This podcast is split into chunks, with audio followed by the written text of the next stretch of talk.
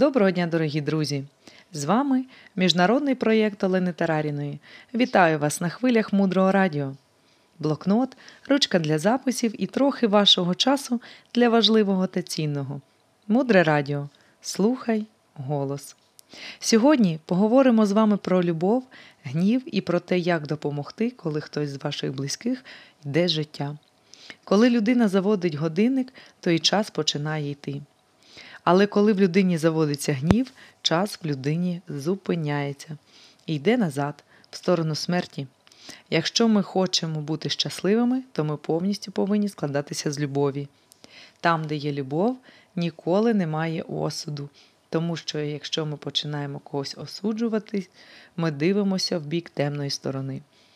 В цей момент ми не дивимося в сторону Бога, в цей момент ми не дивимося в бік великого.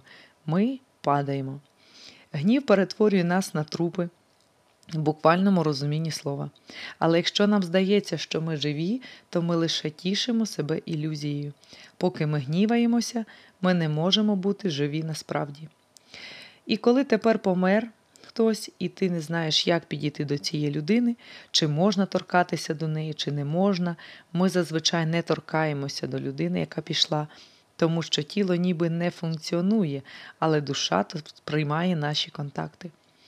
Особливо ці, знаєте, коли нам хочеться кричати, що це поговорити з тією людиною. Душа сприймає це як невідпускання. І не дуже добре це для того, хто пішов, коли поруч з ним його не відпускають. Коли ми так себе поводимо навколо тіла, яке робить перехід, це ускладнює перехід кращі світи для цієї людини. Тобто, наприклад, у того, хто пішов, було насіння народитися знову в прекрасному тілі людини або потрапити в якесь прекрасне місце. Але оскільки всі навколо два тижні riдають, ніхто не може заспокоїтися, за руки хватають, відпускати людину не хочуть, це утримує її в більш низьких втіленнях. Отже, ми повинні задавати завжди собі питання, про що ми плачемо, коли йдуть наші кохані люди. Ми плачемо про них, чи все ж таки ми плачемо про себе. Якщо ми не відпускаємо, то свідомість перероджується в більш низьких світах. Тому, коли відбувається в нашому житті, що хтось іде з рідних, ми повинні звернути увагу на те, як ці люди відходять.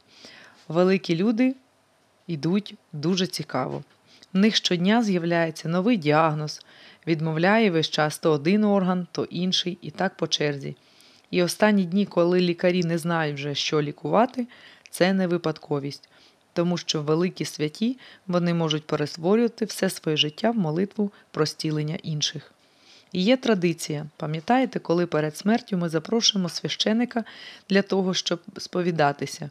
Це величезна мудрість, тому що все, що людина говорить в останні години і хвилини свого життя, здатне перемогти все те зло, яке ми робили в цьому житті. Тому неймовірно важливо, в якому стані ми відходимо. І тому півжиття тибетці, наприклад, вивчають радість, а півжиття вони готуються правильно піти. Це дуже важлива річ радіти і піти в радості. Коли хтось йде з наших близьких, важливо бути поруч в цей момент. Ми повинні бути дуже ласкавими в цей момент. Ми повинні говорити про хороше, нагадувати людині про те хороше, що вона зробила в своєму житті, тим, що вона принесла своїм життям в цей світ. Скільки радості любові вона подарувала своїм близьким. І це відбудеться так, якщо ви будете так до цього ставитися. Тобто дуже важливо відмовитись від безглуздих страждань, коли ми розуміємо, що чийсь час прийшов. Смерть ніколи не буває тим моментом, до якого можна підготуватися. Але ми повинні відноситися з повагою до рішення душі піти, тому що це і є одна з форм проявів любові до іншої людини. Поважати її рішення, навіть якщо це рішення залишити це тіло, тому що душа не починилася і не закінчується. Мандрівка продовжується. Далі глибше залишайтесь з нами на хвилях мудрого радіо. Мудре радіо жити на глибині. З вами була Олена Тараріна, озвучувала Оксана Залізняк.